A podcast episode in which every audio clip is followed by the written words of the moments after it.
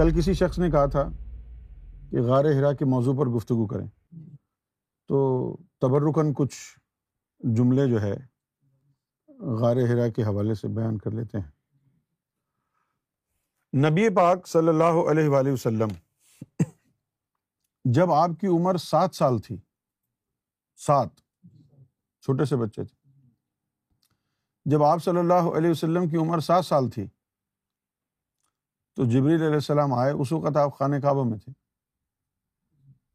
جبری علیہ السلام آئے اور انہوں نے سینے چاک کیا اور نطفہ نور قلب میں ڈال دیا تو وہ طفل نوری تھا طفل نوری کے سینے میں آنے کے بعد پورے جسم میں وہ ذکر اللہ شروع ہو گیا ہر وقت ذکر اللہ ہوتا رہتا ہر وقت ذکر اللہ ہوتا رہتا تو اب بڑے ہوتے جا رہے ہیں اور ذکر اللہ بھی بڑھتا جا رہا ہے اندر ہی اندر اندر ہی اندر تو ذرا اور زیادہ بڑے ہوئے چار پانچ سال مزید گزرے تو تنہائی پسند ہو گئے اکیلے بیٹھ جاتے اکیلے بیٹھ جاتے اور اکیلے بیٹھ کے اپنے دل کی طرف توجہ کر کے ذکر میں لگے رہتے ذکر میں مصروف رہتے اور پھر اس کے بعد آپ کا یہ دستور بن گیا کہ کئی کئی دنوں کے لیے آپ غار ہرا میں تشریف فما ہوتے اور وہاں سارا کا سارا وقت جو آپ کا گزرتا وہ ذکر میں گزرتا مراقبے میں گزرتا مکاشفات میں گزرتا کتابوں میں بہت ساری باتیں لکھی ہیں خاص طور پر کتابوں میں وہ جو واقعہ لکھا ہے کہ جب حضور صلی اللہ علیہ وسلم پر پہلی دفعہ وہی آئی تو آپ پریشان ہو گئے گھبرا گئے اب جن لوگوں کی تعلیم جن لوگوں کی دینی جو معلومات ہے وہ صرف کتابوں تک محدود ہے جب وہ ان معاملات پر گفتگو کرتے ہیں تو عام لوگوں کو کنفیوزڈ کر دیتے پریشان کر دیتے اگر جبریل علیہ السلاۃ والسلام جب وہی لے کے آئے تھے تو وہ جبریل علیہ السلام کی اگر پہلی ملاقات ہوتی تو سب سے بڑا مسئلہ تو یہ ہوتا کہ بھائی جبریل کون ہے اس کی آتھینٹسٹی کیا ہے وہی تو بعد میں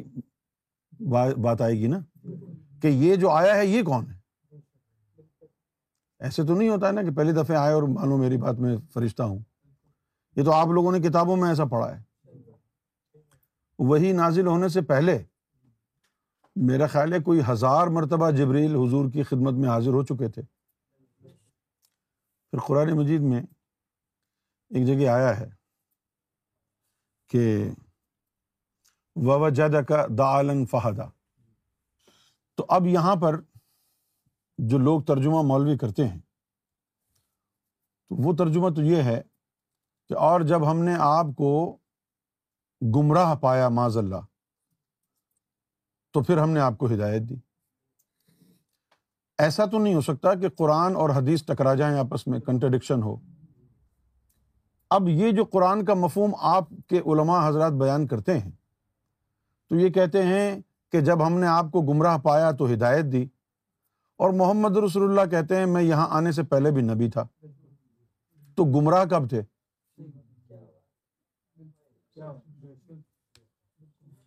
میں یہاں آنے سے پہلے بھی نبی تھا نا یہ بھی حدیث مبارکہ ہے نا تو اب اگر قرآن مجید کی طرف چلیں تو مسئلہ مولویوں کا یہ ہے کہ اب ایک لفظ آ گیا ہے دول تو اس سے مراد گمراہی لی گئی ہے تو اب جہاں پر بھی یہ لفظ استعمال ہوگا وہ یہی ترجمہ کریں گے اس کا کہ بھائی اس سے مراد گمراہی ہے جبکہ یہ جو دال ہے اس کا مطلب ہے گہرا سایہ اچھا اب نبی پاک صلی اللہ علیہ وسلم غار ہرا میں ہوتے ہیں اور نبی پاک صلی اللہ علیہ وسلم کے پاس وقتاً فوقتاً جبریل جبریل امی کا آنا جانا ہوتا اور آپ کے قلب مبارک میں شوق وصال اللہ کو دیکھنے کا شوق وہ اپنی انتہا کو پہنچ چکا ہے اور بہت بے قرار رہتے ہیں اور بہت بہت بے قرار رہتے ہیں بہت بے چینی ہے کیا کریں ایک ایسا حال وارد ہوتا ہے آپ صلی اللہ علیہ وسلم کے اوپر کہ آپ کو کسی چیز کا ہوش نہیں رہتا صرف اسی آرزو میں آپ کے شب و روز گزرتے ہیں کہ رب کا دیدار ہو جائے تو جب اس قدر شدت کی آرزو اور شدت کی چاہت اللہ نے دیکھی ہے نا کہ میرا حبیب مجھے دیکھنا چاہتا ہے تو پھر جو ہے جبریل کو بھیجا ہے کہ جاؤ لطیفہ انا کی تعلیم بتا دو لطیفہ انا کی لطیفہ انا کی تعلیم بتائی ہے آپ کا لطیفہ انا جو ہے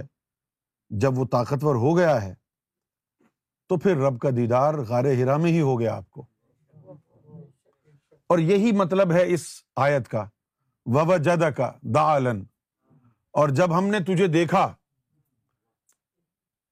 کہ شوق دیدار میں تو اپنے ہوش و حواس سے ماورا ہو چکا ہے ایک دیوانگی اور ایک وارفتگی تاری ہے آپ کے اوپر اور سوائے اپنے رب کے دیدار کے کچھ اور آپ کو سجھائی نہیں دے رہا ہے فہدا تو پھر ہم نے انسٹرکشن بھیج دی پھر ہم نے ہدایت بھیجی کہ اس طرح ہوگا دیدار اس میں گبراہی کی بات نہیں ہے کوئی تو غار ہرا وہ مقام ہے جہاں پہلی دفعہ حضور کو اللہ کا دیدار ہوا غار ہرا میں ہی پہلی دفعہ اللہ تعالیٰ سے ہم کلام ہوا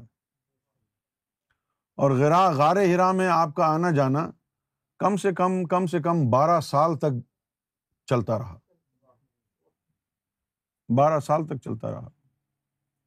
اب نبی پاک صلی اللہ علیہ وسلم کو بخار کیوں ہوا جب پہلی قرآن مجید کی وہی جو نازل ہوئی ہے اب بخار ہو گیا کیونکہ اس سے پہلے تو نبی پاک صلی اللہ علیہ وسلم کا سارا کا سارا جو بھی تعلق باللہ تھا وہ باطنی طور پر رہا ہے پورے وجود میں آپ کی نس نس میں جو اللہ کا عشق گردش کر رہا ہے تفل نوری سے جو اس میں ذات نکلا ہے وہ نس نس میں گونج رہا ہے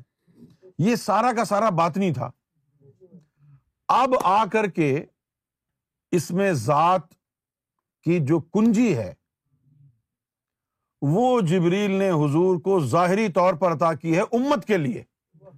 اقرا بسم ربک الذی خلق الانسان کہ انسان کو رب نے اسی کنجی سے بنایا ہے ٹھیک ہے نا اقرا بسم ربک الذی خلق خلق الانسان من علق اب یہ جو اس میں ذات دیا ہے نبی پاک صلی اللہ علیہ وآلہ وسلم کو یہ کنجی ہے فقط اس میں ذات نہیں بلکہ اس کی ہاں مفتوح الاسم ذات ہے یہ کیا ہے یہ عربی زبان میں جو ہے مفتو کہتے ہیں کنجی کو اور اگر زیادہ ہوں تو پھر کہا جاتا ہے مفاتیح یہ احادیث میں نبی پاک صلی اللہ علیہ وسلم نے کامل ذات کا انٹروڈکشن جب پیش کیا ہے تو کامل ذات کو اس جملے سے یاد کیا ہے مفاتی ذکر اللہ کیا کہا مفاتی ذکر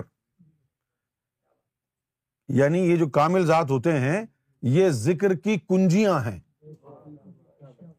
مفاتی ذکر تو مفاتی کیا ہوتے ہیں کنجی کی جمع ہے پلورل ہے تو جو نبی پاک صلی اللہ علیہ وسلم کو جو ملی ہے اب یہاں آپ دیکھیں آپ کے گھر کوئی ڈی ایچ ایل والا یا یو پی ایس والا کوئی پارسل لے کے آتا ہے ہے نا تو پھر آپ کو کہتا ہے کہ یہاں سائن کر دو وہ کیا ہے اکنالجمنٹ ہے کہ آپ کو مل گیا ہے یہی چیز یہاں پر ہو رہی ہے اقرا اکنالج کرو رب کلزی اکنالج کر لیں یا رسول اللہ کہ آپ کو رب کا اسم میں نے دے دیا ہے تو یہ سارے کے سارے واقعات جو ہیں حضور صلی اللہ علیہ وسلم کا جو روحانی سفر ہے وہ اعلان نبوت کے بعد تو ہے ہی نہیں وہ سارا کا سارا روحانی سفر تو اعلان نبوت سے پہلے پہلے کا ہے کیوں جی اب آپ یوں سمجھ لیں کہ شادی ہو گئی ہے پچیس سال کی عمر میں اور شادی کے بعد سے پھر یہ جو پندرہ سال کا پیریڈ جو چلا ہے یہ سارا کا سارا روحانی ٹریننگ کا پیریڈ تھا اب ہم تو کتابوں میں پڑھ لیتے ہیں کہ داتا صاحب جنگلوں میں گئے غوث پاک جنگلوں میں گئے حضور پاک نے تو اپنی آٹو بایوگرافی لکھی نہیں نا نہ صحابہ کرام کو بیٹھ کے سنائی ہوگی کہ اعلان نبوت سے پہلے کیا کیا ہوتا تھا لیکن اعلان نبوت سے پہلے جو پندرہ سال گزرے ہیں وہ سارے کے سارے تو روحانی سفر کے اوپر مبنی ہے اور جو آپ روحانی سفر سرکار گور شاہی کی کتاب میں جو سرکار گور شاہی کی جو آپ بیتی ہے وہ پڑھتے ہیں آپ کہیں پر کیسا حملہ ہے شیطان کا کہیں کیسا دھوکا ہے شیطان کا اور سرکار گور شاہی شیطان سے ابلیس سے نبر آزما ہے اور اس کی ساری کی ساری ناپاک جو اس کی کاوشیں اور کوششیں تھیں ان کو سرکار گور شاہی کی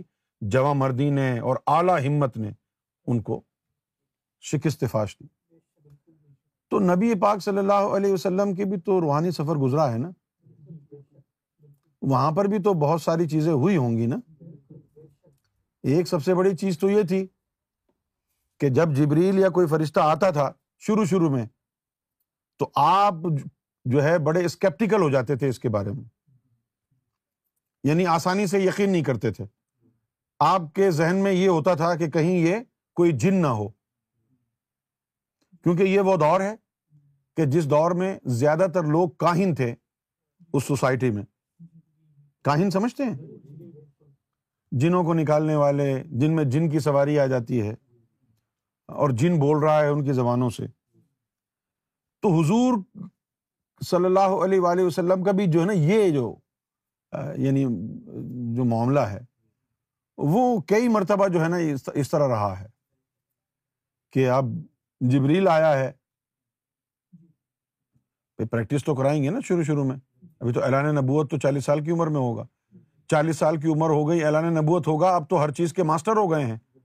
تو اب تو کوئی واقعہ ہوگا نہیں ایسا جس میں شیطان کے دھوکے کا ذکر آئے گا تو غار ہرا نبی پاک صلی اللہ علیہ وسلم کے لیے جنگل کے چلے کا درجہ رکھتا ہے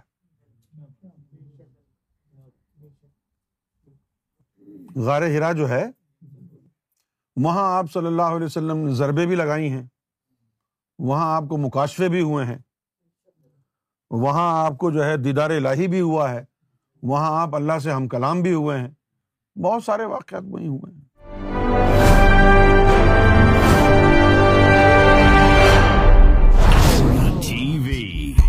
bringing light, love, and peace in your life.